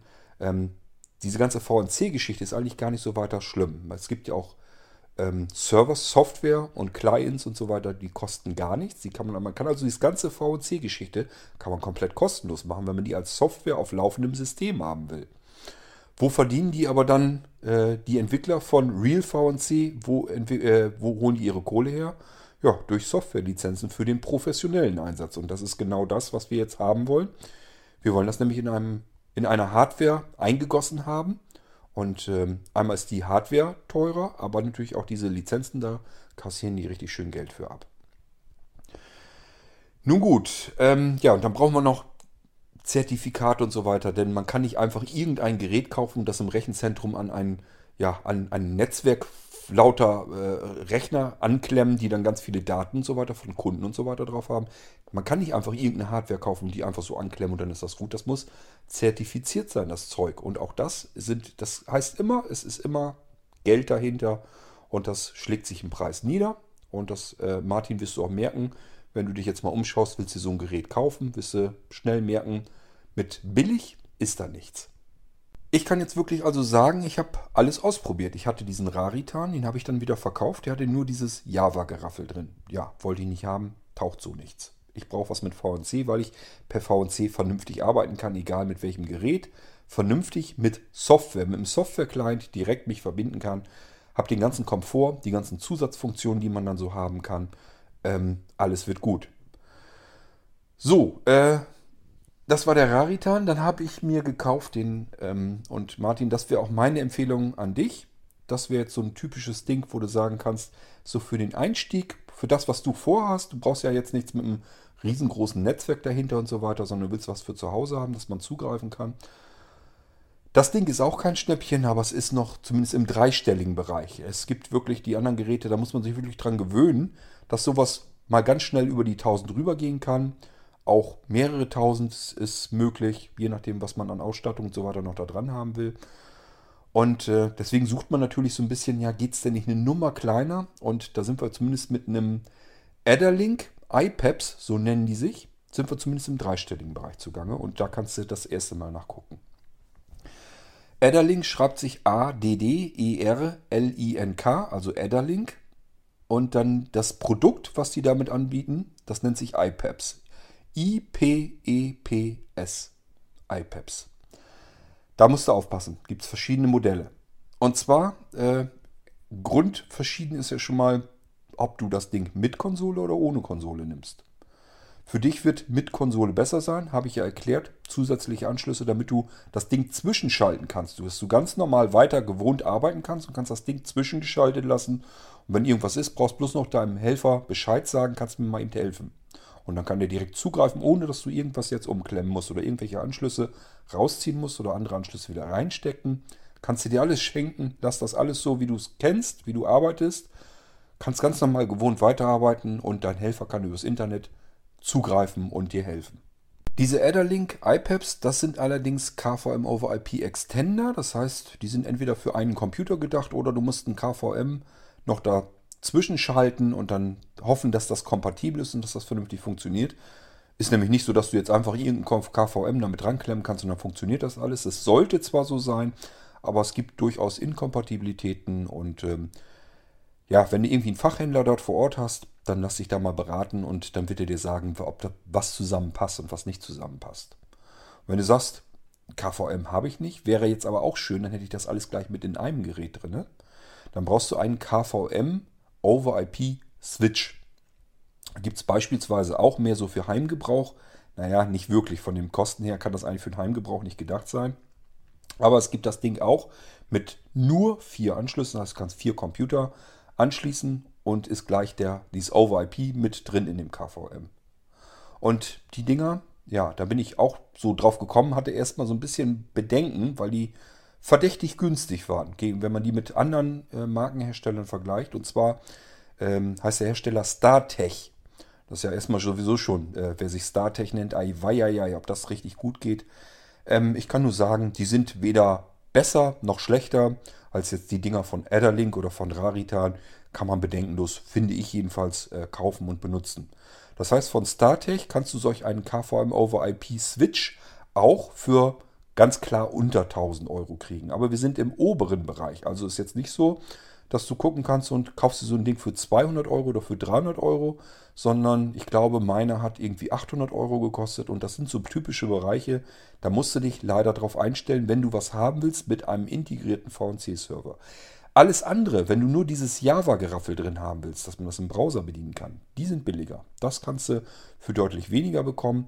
Das ist dann auch mal eher bezahlbar. Musst du dir nur überlegen, ob das das ist, was du haben willst, ob man eben zum einen mit jedem Gerät drauf zugreifen soll, weil dann wäre ein VNC-Server wirklich besser. Wenn man Komfortmerkmale und sowas haben will, dann ist auch ein VNC-Server besser. Wenn du zukunftssicher mit dem Ding sein willst, denn du weißt nie so ganz genau, wie lange wird das denn so noch unterstützt mit diesem Java-Standard und so weiter. Geh da nicht von aus, dass die Firmware in diesen Geräten ständig Updates bekommen. Das habe ich in keinem meiner Geräte habe ich das erlebt. Da ist die, der Firmware-Stand ist wirklich immer Asbach uralt. Zehn Jahre ist überhaupt gar kein Problem. In einem neuen Gerät wohlgemerkt. Ähm, ich bin mir jetzt nicht 100% sicher. Ich glaube, meinen StarTech, den habe ich ja zuletzt gekauft, den habe ich vorletztes Jahr, glaube ich, gekauft. Ähm, den KVM Over IP Switch und das die Firmware, glaube ich, auf 2004 oder sowas war die. Und da tut sich auch nichts mehr. Ich habe geguckt, na, ist aber eine alte Firmware. Guckst mal, ob es ein Update gibt. Nö, gibt's nicht. Das ist so der Stand, der bleibt so, das Ding funktioniert und das ist das Ding für die erledigt. Das wäre ja kein Problem, wenn die Firmware super toll in Ordnung wäre. Wenn das alles prima und reibungslos und 100% zufriedenstellend funktionieren würde, würde ich ja sagen, ja, was soll mit dem Firmware-Update? Klappt ja alles. Funktioniert, tut das, was es soll. Haben aber leider auch alle KVM over IP-Geräte haben dasselbe Problem. Nämlich in der unteren Ebene das kann jetzt eben das BIOS sein oder es kann auch eine Windows-Installation sein. Auch die hat eine geringere Auflösung. Und wenn diese Dinger irgendwie, wenn der VNC-Server eine Weile läuft in der Kiste, gibt es Darstellungsfehler. Das habe ich bei allen Geräten gehabt, äh, egal welches. Und das ist wirklich ziemlich ätzend auch, weil zu Hause ist es nicht ganz so schlimm. Da kann ich eben mal den Netzstecker aus dem KVM ähm, auf IP-Switch kann ich mal eben den Netzstecker rausziehen, stecke den wieder rein. Ein paar Sekunden später logge ich mich ein und dann habe ich das Bild wieder halbwegs in Ordnung. Dann kann ich da drauf arbeiten. Die Darstellungsfehler sind weg. Der muss also einmal neu gestartet werden dann. Aber solch ein Ding hat man ja eigentlich, weil man aus der Ferne zugreifen will. Und das ist das, was ein bisschen nervig ist. Das heißt, man muss mal eben ins BIOS runter oder ähm, vielleicht Windows irgendwie neu installieren oder sowas. Greift da aus der Ferne zu und dann hat man Darstellungsfehler, das ist dann richtig Käse. Und das haben die Geräte alle irgendwie bisher gehabt hier. Und ähm, ja, deswegen hätte ich natürlich gedacht, das müssten ja andere Leute dann auch haben. Es müsste denen ja auch so gehen. Also wäre ja so ein Firmware-Update vielleicht nicht verkehrt. Wird es dann ja wohl hoffentlich geben? Nö, gibt es nicht. Ist für keins der Geräte ist irgendwie ein Update verfügbar. Die Technik ist uralt und da wird auch nichts mehr dran gemacht. Dieser Nachteil ist gleichzeitig der Vorteil. Du kannst ganz normal, wenn du was Vernünftiges haben willst, kannst du bei eBay gucken. Habe ich auch so zweimal gemacht. Einmal bei dem Raritan und einmal bei meinem ähm, Adalink iPads ähm, ohne Konsole. Ich habe einen ohne Konsole, also ohne zusätzliche Anschlüsse, wo es nicht durchgeschleift wird. Hatte ich mir einfach gekauft, wenn ich, weil ich da, ich habe einen Server, den wollte ich in der Ecke einfach so laufen lassen, dann wollte ich den aus der Ferne bedienen können. Und da muss ich nicht unbedingt direkt mit Tastatur. Da ist sowieso keine Tastatur und Maus dran, kein Bildschirm. Ähm, das Ding läuft sowieso einfach nur so. Und dann normalerweise startet das System sauber durch. Und dann läuft da schon ein VNC-Server drauf über Windows. Und dann kann ich mich sowieso damit draufschalten und das Ding bedienen. Aber wie es halt, halt so ist, es kommt natürlich auch bei dieser Kiste dann ab und zu mal vor, dass die nicht richtig startet. Dann muss man gucken, was hat das Scheißding denn jetzt? Ja, da muss man doch wieder irgendwie einen Bildschirm dran klemmen. Und dafür hatte ich mir eben diesen Adderlink iPads ohne Konsole gekauft. Ähm, den habe ich auch gebraucht gekauft. Der war auch nicht teuer. Ich glaube, der hat 200 Euro oder so gekostet. Das ist aber mit einem kompletten integrierten VNC-Server. Also ist schon relativ günstig gewesen. Ähm, ja, den habe ich bei eBay, weil halt irgendeine Firma das Ding rausgeschmissen hat. Die Firmen, die sagen dann nach einer gewissen Zeit, okay, diese Hardware, die wir jetzt haben, die hat alle so und so viele Jahre auf dem Bockel. Jetzt fliegt die raus, auch wenn sie noch funktionsfähig ist. Wir müssen ja zuverlässig sein. Das heißt, wir brauchen ab und zu auch mal neue Technik. Dann fliegt das raus und dann wird es eben sehr günstig. Meistens sind es dann wirklich ähm, als Angebot. Das heißt, man kann mitsteigern und dann hat man das für wenig Geld, kann man das dann einkaufen. Und ich sagte ja, die Software, die da drauf ist, die Firma und der VNC-Server und so weiter, das ist sowieso alles uralt. Auch wenn man ein neues Gerät kauft, also kann man sich genauso gut ein altes Gerät kaufen. Muss eben nur sicher sein, dass der Mist überhaupt noch funktioniert, dass da nichts kaputt dran ist. Aber sagte ich ja auch schon, die sind sehr robust gebaut. Ist meistens eigentlich immer alles in Metallgehäuse und es ist wirklich die Anschlüsse, sowas merkt man sofort. Also das ist halt für professionellen Einsatz gedacht und dann geht da auch normalerweise nichts kaputt. Also kann man die relativ gefahrlos eigentlich kaufen, diese Geräte, äh, auch von den Firmen. Das Einzige, was ich machen würde, ich würde immer vorher darum bitten, ähm, äh, also mich mit dem Verkäufer dann in Kontakt bringen und von vornherein sagen, bevor der das Ding losschickt, bitte schaut entweder nach resettet das Teil, dass es in Werkseinstellung hier ankommt, oder teilt mir das Passwort mit. Das ist nämlich genau das, was die ganzen Firmen, ich habe das bei, Rari, bei dem Raritan-Ding gehabt und bei dem Adderlink, beides von Firmen gekauft und beide hatten ein Passwort versehen. Also die waren nicht in Werkseinstellung, sondern ja, die haben einfach die ITler dort vor Ort in der Firma, haben einfach die Sachen alle auseinandergerupft, abgebaut in Karton oder eine Kiste gepackt. Ja, und dann ist das für das Thema für die erledigt. Die kümmern sich um die neuen Geräte. Und die alten Geräte kommt man nicht dran, weil dann natürlich die ganzen alten Passwörter und so weiter noch drin sind. Und äh, ja, mit dem Resetten, das ist auch nicht immer so 100% super einfach. Also ähm, ich hatte bei beiden Geräten Probleme. Ähm, ein Gerät, ich weiß nicht mehr, ob es das Raritan war oder das iPad, das musste ich wirklich zurückschicken ans Unternehmen. Das konnte man so nicht einfach zurücksetzen. War ein Riesenaufwand, habe ich nicht eingesehen, dass ich jetzt diesen Aufwand betreibe. Und habe ich gesagt, ich schicke euch das Ding zurück. Resettet ihr das Teil bitte oder gebt euer Passwort ein und macht dann Werkseinstellungen über Software Reset, dass ich hier mit dem Ding vernünftig arbeiten kann hatte keine Lust, dass ich mich da mehrere Abende mit verbringe, bis ich das Ding irgendwie wieder. Muss ich mit, hätte ich mit einem Null-Modem-Kabel rumfummeln müssen, damit ich das Null-Modem-Kabel anklemmen kann, hätte ich wieder eine Schnittstelle für den PC erstmal nehmen müssen.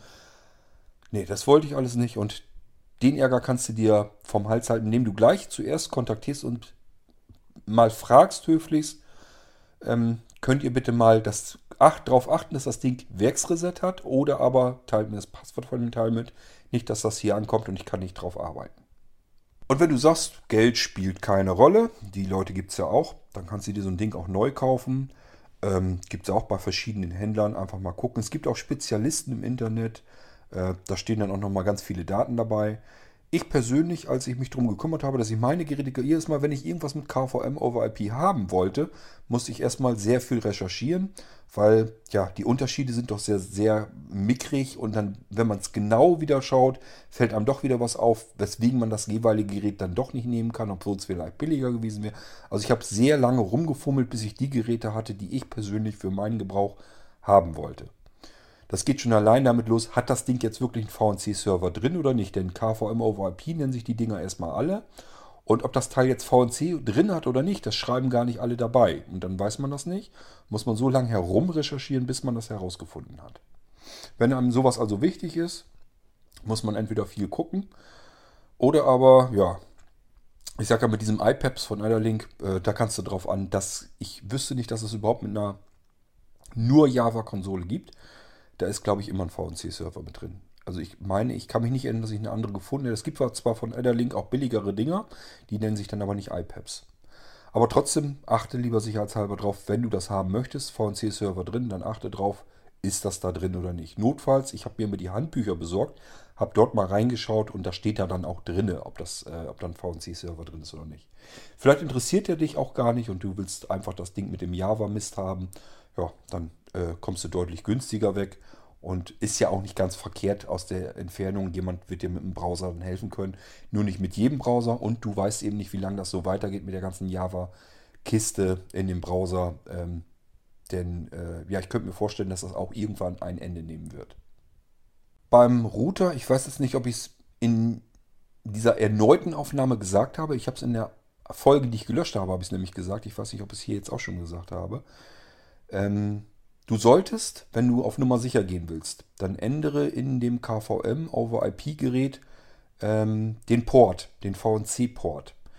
Ähm, ist vielleicht ein bisschen schwierig, weil es gibt VNC-Clients, ähm, die können sich nur auf dem VNC-Port äh, verbinden. Das sind aber auch einfach Schrott-Clients. Ein Client sollte eigentlich die Möglichkeit haben, dass man den Port bei ihm ändern kann. Und dann kannst du den beim Server nämlich auch ändern.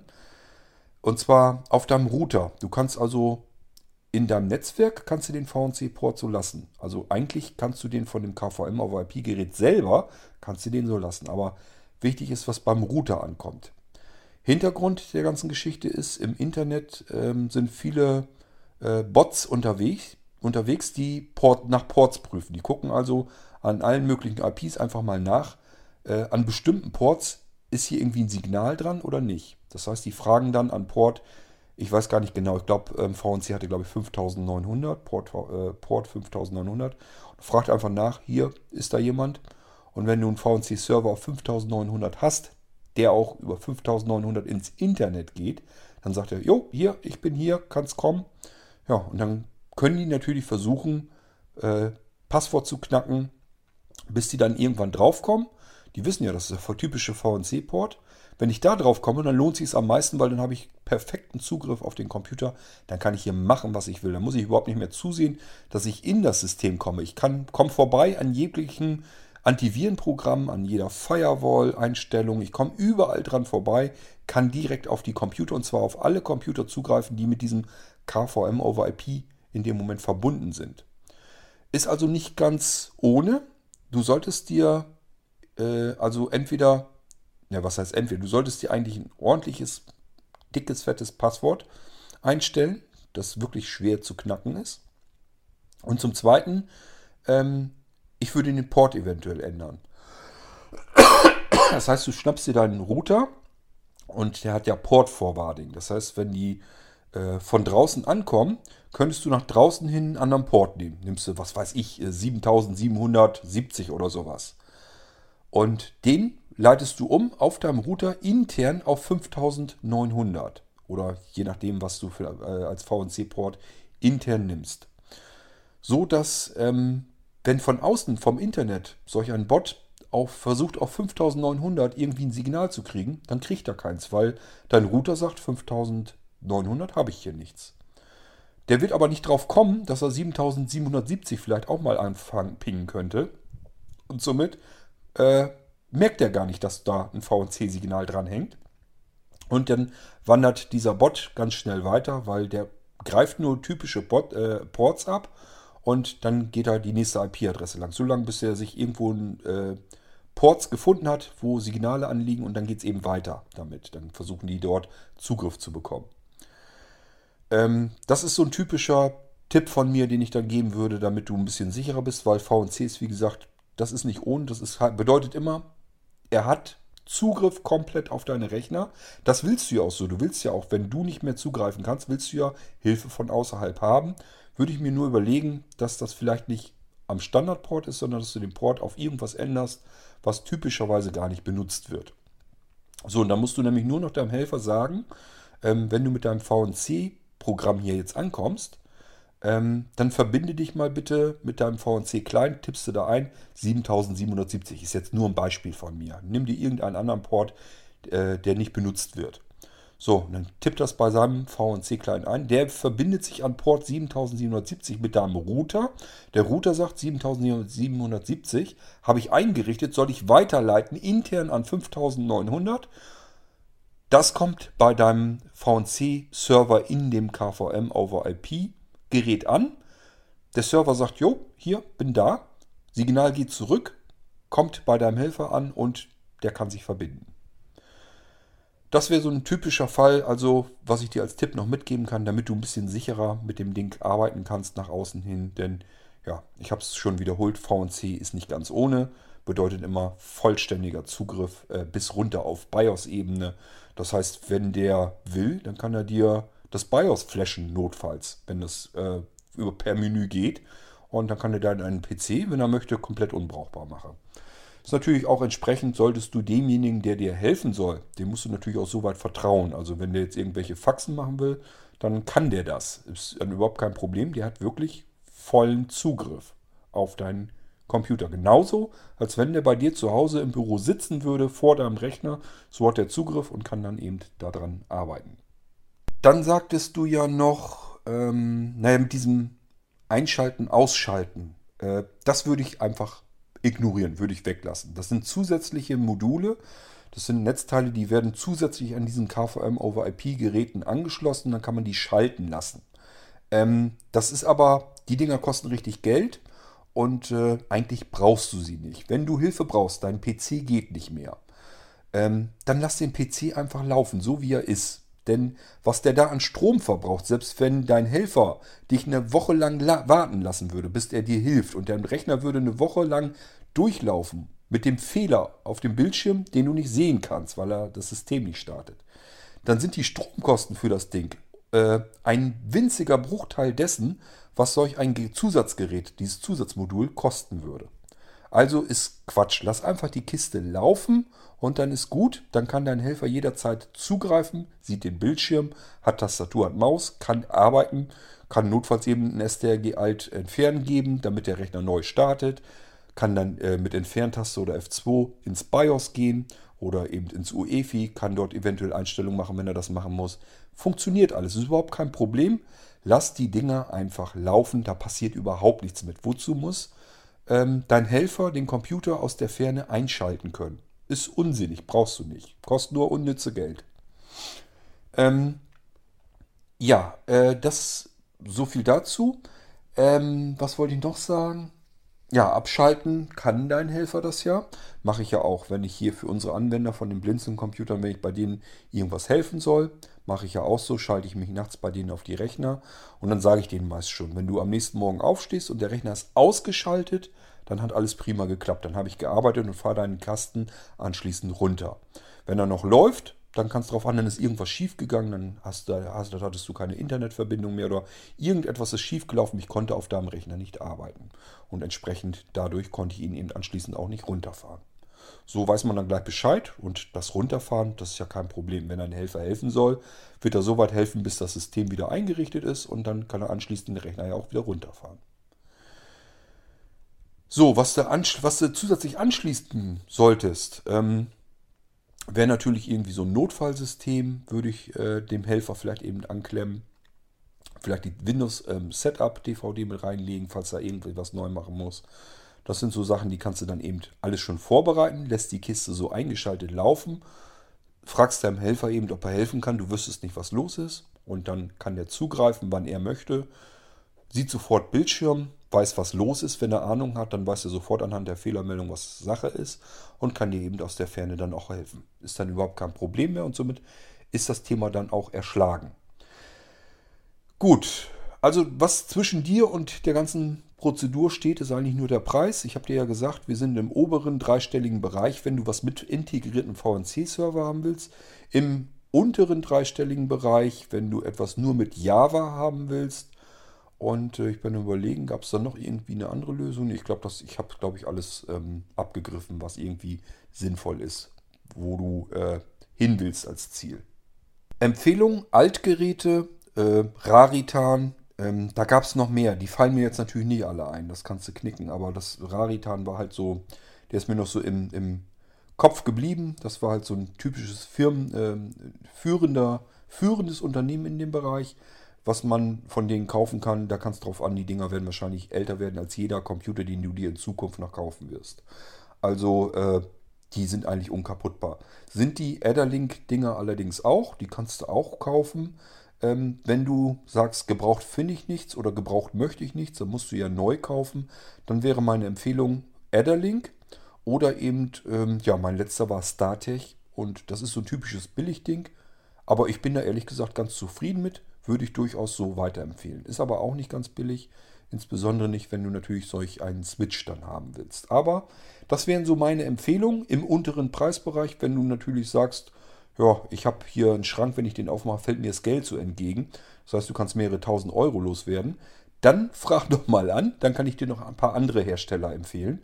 Ähm, ich gehe jetzt mal davon aus, dass du nicht mehrere tausend Euro investieren möchtest und dann kannst du eher äh, in dem Preisbereich fischen, den ich dir eben genannt habe, mit den Geräten und den Herstellern, die ich dir genannt habe. So, ähm, ja, jetzt bin ich am überlegen, habe ich was vergessen? Ich hoffe eigentlich ehrlich gesagt nicht. Vielleicht noch, achte, wenn du die Geräte kaufst, darauf, sind da Kabel bei oder nicht. Ist nämlich nicht immer gesagt. Manche Händler verkaufen die Geräte, diese KVM over IP Extender oder Switches und dann sind da keine Kabelsets bei. Und wenn du die noch nachkaufen musst, die kosten dann eben auch jedes Mal Geld. Äh, und wenn du so ein KVM over IP Switch hast mit vier Anschlüssen, müsst ihr alle vier auch müsste Kabel dran haben, Kabelsatz jeweils.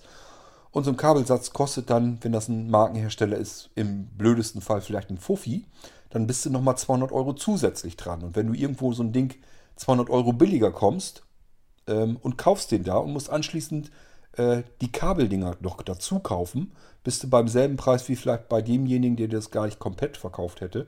Ist dann auch unsinnig und ärgerlich. Also da kannst du ein bisschen drauf achten. Sind die Kabel gleich dabei? Ist nämlich auch gar nicht so einfach, ähm, sich das später zu kaufen. Man muss nämlich ganz genau erstmal ein bisschen durchdenken, was brauche ich überhaupt von den Anschlüssen allein schon her. Was habe ich an den Geräten? Was habe ich an dem KVM over IP Gerät? Äh, welche Anschlüsse? Weiblich, männlich? Das muss man dann alles durchdenken. Und ähm, mir ist das auch schon passiert. Ich habe mir einen Kabelsatz gekauft, will das anschließen. Oh nein, knallt es hier mit der flachen Hand vor die Stirn, genau verkehrt rum. Männlicher Anschluss an männlicher Anschluss, das kann nicht funktionieren. Ja, und dann hatte ich schon wieder äh, das falsche Kabel gekauft. Ähm, also sehr darauf achten oder am besten gleich so kaufen, dass gleich alles dabei ist, was du brauchst. Dann gehst du gar kein Risiko erst ein. So, das war meine Folge mal über KVM, KVM over IP, Extender, Switch, hat man jetzt alles dabei. Software kurz mal angerissen, was es da so gibt. Ähm, ja, äh, auf Servertechnik und sowas können wir sicherlich ein anderes Mal nochmal drauf zukommen, denn ich wollte ja noch so ein bisschen auch erklären und erzählen, was Blinzeln Connect so alles macht, was man so alles kriegen kann. Und da kriegt man ja auch äh, unter anderem zum Beispiel wirklich ähm, blind bedienbare Windows-Computer, die man gar nicht zu Hause mehr stehen hat, sondern wo man bloß noch irgendein billiges Ranzding haben muss, ähm, verbindet sich damit und der eigentliche Windows-Computer ist virtuell auf einem Dynamic Cloud Server äh, basierend.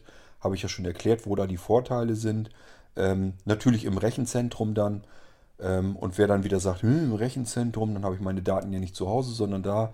Ähm, das ist einfach, ähm, ja, da muss man wirklich mal eine komplette Folge dazu machen damit man mal so ein bisschen aufdröseln kann, wo die Daten eigentlich besser aufgehoben sind. Ob das jetzt in einem Rechenzentrum ist oder zu Hause.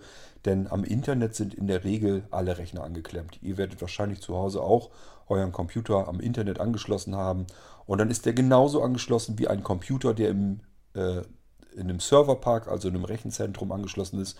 Nur im Rechenzentrum, da kümmern sich kümmert sich eine Riesenmannschaft darum, dass das alles komplett nach außen hin abgeschottet und abgesichert wird. Sowohl was das Betreten der Räumlichkeiten angeht, als auch ähm, ja, Angriffe von draußen über das Internet. Das sind alles so Sachen, da kümmert man sich zu Hause gar nicht so richtig drüber, äh, drum. Und im Rechenzentrum ist das Tageshandwerk. Und deswegen kann man dann wirklich mal überlegen, ist das denn wirklich so, dass meine Daten in einem Rechenzentrum unsicher sind und zu Hause, da sind sie ja bei mir unter meiner Hand, da sind sie sicher. Ich denke, genau andersrum ist es eigentlich wirklich richtig, wenn man sich vernünftig mal erklärt.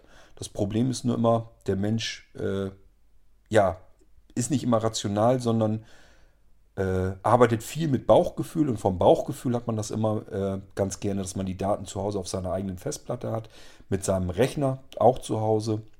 Und ähm, das ist eben immer das Problem. Das Bauchgefühl sagt dann eben was anderes, als die Realität eigentlich ähm, hergibt. Und da können wir sicherlich dann auch nochmal drüber sprechen. Dann erzähle ich euch mal, wie man ähm, eben auch mit virtuellen Computern arbeitet, die im Internet sind. Von zu Hause aus. Hat natürlich auch Vorteile. Man hat nur noch seinen Computer, der ist rund um die Uhr am Ackern, am Laufen. Irgendwo im Internet ist jederzeit zugreifbar.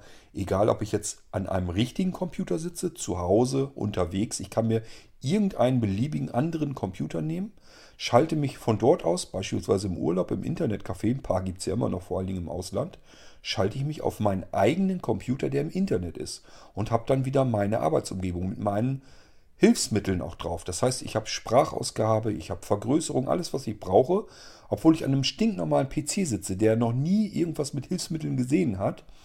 Ähm, und obwohl sich der Mann, dem der PC gehört, überhaupt nicht mit Hilfsmitteln auskennt, hat er überhaupt nichts mit zu kriegen, kann man trotzdem mit seinem eigenen PC arbeiten, weil er eben nicht mehr zu Hause steht, sondern im Internet. Das heißt, das, was ich euch hier jetzt erzählt habe mit der ganzen KVM over IP-Geschichte, das ist ja relativ teuer. Das kann man auch billiger haben, indem man einfach seinen Rechner auslagert ins Internet. Muss man ja nicht unbedingt mit seinem Hauptrechner zu Hause tun. Aber äh, es gibt eben wirklich Vorteile, wenn der Rechner äh, im Internet ist, auch wenn das Bauchgefühl durchaus was anderes sagt. Mir geht es nicht anders. Ich habe auch meine Geräte gerne hier. Aber es gibt eben bestimmte Vorteile, ähm, wenn die Dinger im Internet verfügbar sind. Und rein von der Sicherheit, von den Sicherheitsbedenken her, ähm, muss man da eigentlich auch ein bisschen realistisch sein. Aber wie gesagt, da machen wir dann irgendwann mal eine Folge drüber und dann dröseln wir das alles mal haarfein auseinander, so wie ich das hier heute für Martin jetzt mit dem KVM over IP Geschichte auch gemacht habe. Ich hoffe, euch hat die Folge ge äh, gefallen hier mit KVM over IP. Ich habe schon gesagt, das ist so ein typisches Thema, das interessiert mich. Da habe ich alles möglich schon mal durchprobiert. Ähm, sieh an, du hast noch die Steckkarten erwähnt, ähm, Martin. Äh, die Steckkarten, da würde ich nichts kaufen, weil die veralten irgendwann. Ähm, da waren manche Leute so pfiffig, haben sich so eine schöne ISA-Karte gekauft. Da kaufst du dir einen neuen PC, ist natürlich kein ISA-Slot mehr drin. Was machst du mit der Karte? Die schmeißt du dann weg. Und wenn du dir jetzt eine PCI-Karte äh, gegönnt hast, ähm, ja, jetzt haben wir überall PCI Express drin, gleiches Spiel wieder, schmeißt die wieder weg. Du weißt halt nie, wie geht's weiter und das ist eigentlich eine Technik, die möchtest du behalten. Die möchtest du einfach für den nächsten Computer auch wieder benutzen. Das ist auch eigentlich überhaupt kein Problem. Ich habe ja erzählt, in dem Bereich tut sich einfach auch nicht viel. Und das funktioniert und dann funktioniert das in alle Ewigkeit. Ähm, und dann ist es halt Quatsch, wenn du da äh, dir eine Version, eine Variante, eine Hardware kaufst, die vielleicht nur ein, zwei, höchstens zwei PC-Generationen mitmacht und die auch völlig unflexibel ist. Denn deine Karte, die steckt in dem einen Rechner drin. Die baust du nicht mal eben um, um das in einen anderen Rechner zu nehmen. Du erwähntest jetzt dein Notebook. Ja, steck da mal deine Steckkarte rein. Was willst du mit dem Ding? Und wenn du sagst, du hast ja noch, äh, warst ja skeptisch, ob das denn mit deinem Notebook auch funktioniert, natürlich, ist gar kein Problem. Du hast zwar an deinem Notebook ähm, wahrscheinlich, wenn das jetzt neuer ist, dann hast du vielleicht keinen VGA-Anschluss mehr. Wenn doch, super, dann äh, ist das überhaupt kein Problem. Dann kannst du da das Ding genauso anschließen, dein KVM oder KVM over IP, je nachdem wie du es schaltest, kannst du das da auch anklemmen. Wenn dein Notebook neueren Datums ist und es hat bloß noch einen HDMI-Anschluss, ginge auch. Du kannst dann mit einem HDMI äh, Aktivkonverter auf VGA kannst du wieder an VGA äh, Bild rangehen. Aber, da gibt es leider ein kleines Aber. Es gibt Notebook-Modelle, die bieten ähm, das Grundbildsignal sofort an auf HDMI. Dann wäre es kein Problem. Dann kannst du HDMI per Konverter rüberbringen auf VGA, äh, KVM, over IP anklemmen, Bild kommt.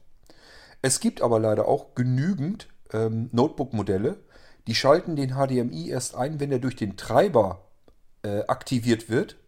Und Treiber bedeutet, da läuft ein Betriebssystem. So, und du willst das ja für einen bestimmten Fall haben, nämlich dann, wenn du deinen Computer nicht mehr starten kannst. Das heißt, dein Notebook startet nicht mehr und jetzt willst du Hilfe haben. Und der will sich auch draufschalten, bekommt aber ein schwarzes Bild, weil dein blöder HDMI-Anschluss da drin tot ist.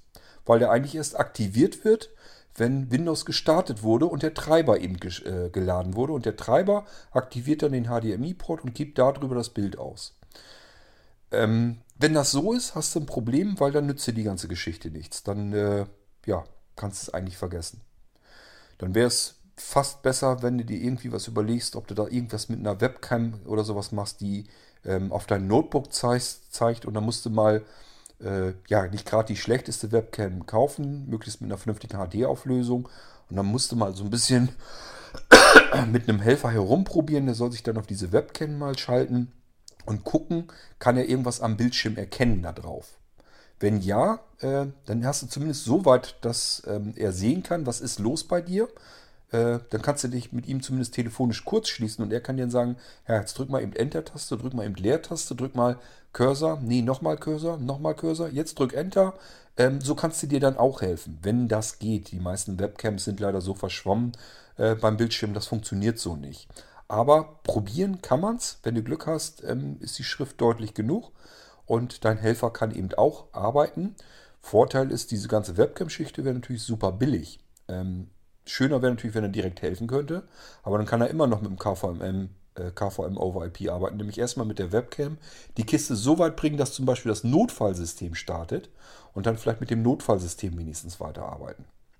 Andererseits, ja, Martin, mit dem Notfallsystem könntest du selber auch arbeiten.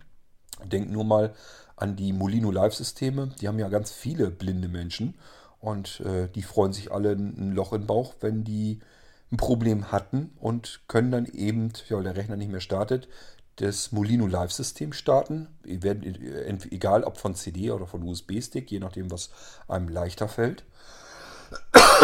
So, und wenn die äh, das Molino Live-System gestartet haben, ist ja ein Screenreader alles bei. Funktioniert ja alles. Das heißt, man kann ganz normal arbeiten.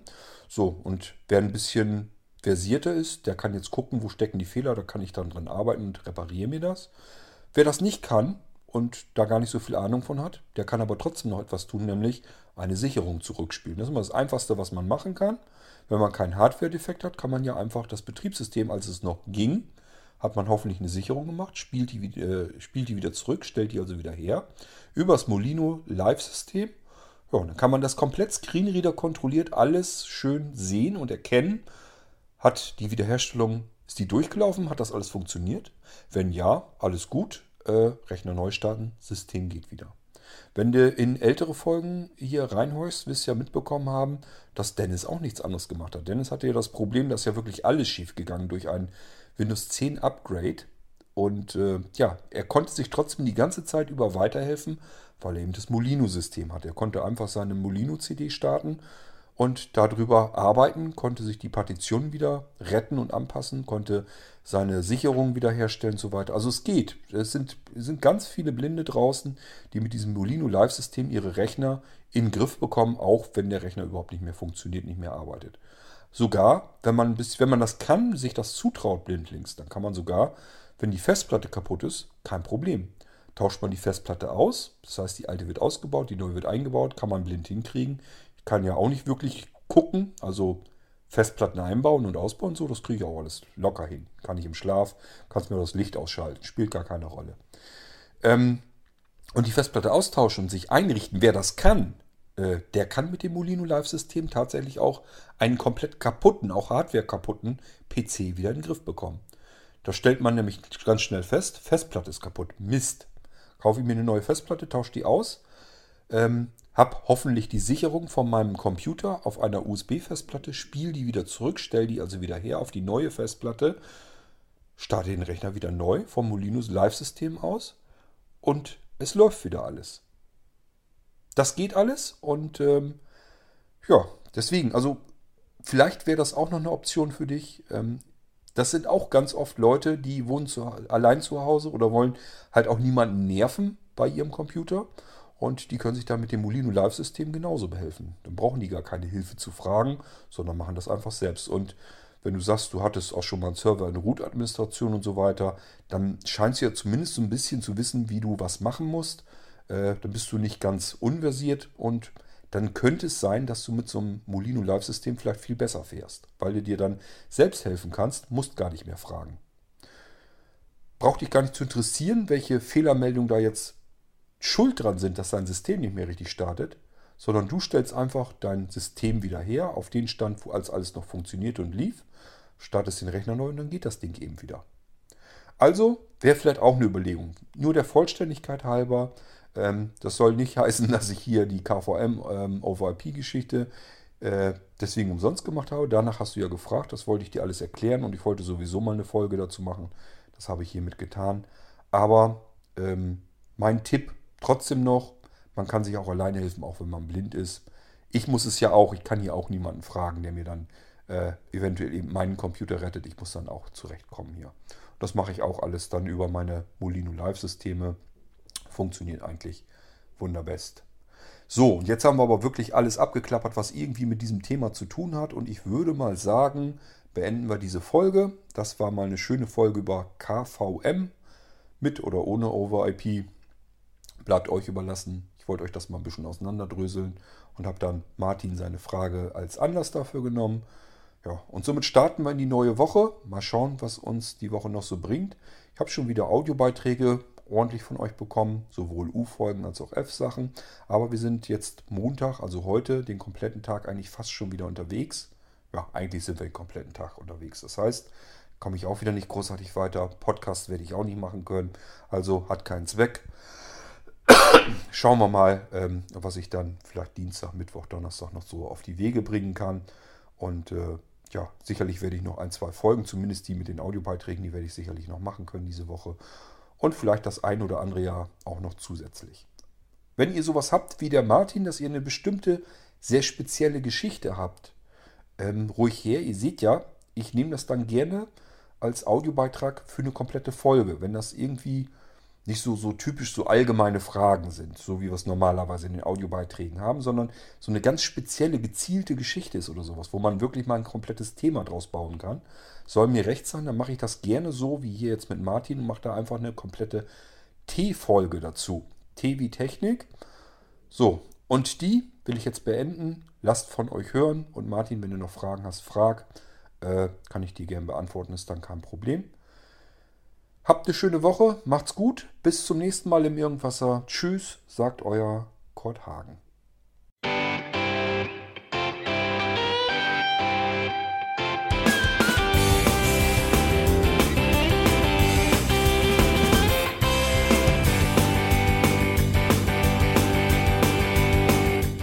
Das war Irgendwasser von Blinzeln.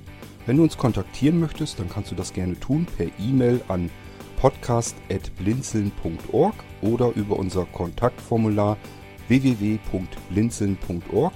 Blinzeln schreibt man in unserem Fall immer mit einem D in der Mitte. Wenn du möchtest, kannst du uns sehr gerne auch einen Audiobeitrag auf unseren Podcast Anrufbeantworter sprechen. Der hat in Deutschland die Telefonnummer 05165 439 461. Und wenn du uns aus dem Ausland anrufen möchtest, dann ersetze einfach die erste 0 gegen die 0049 für Deutschland. Wir bedanken uns für dein Interesse und freuen uns schon darauf, wenn du auch beim nächsten Mal wieder mit dabei bist.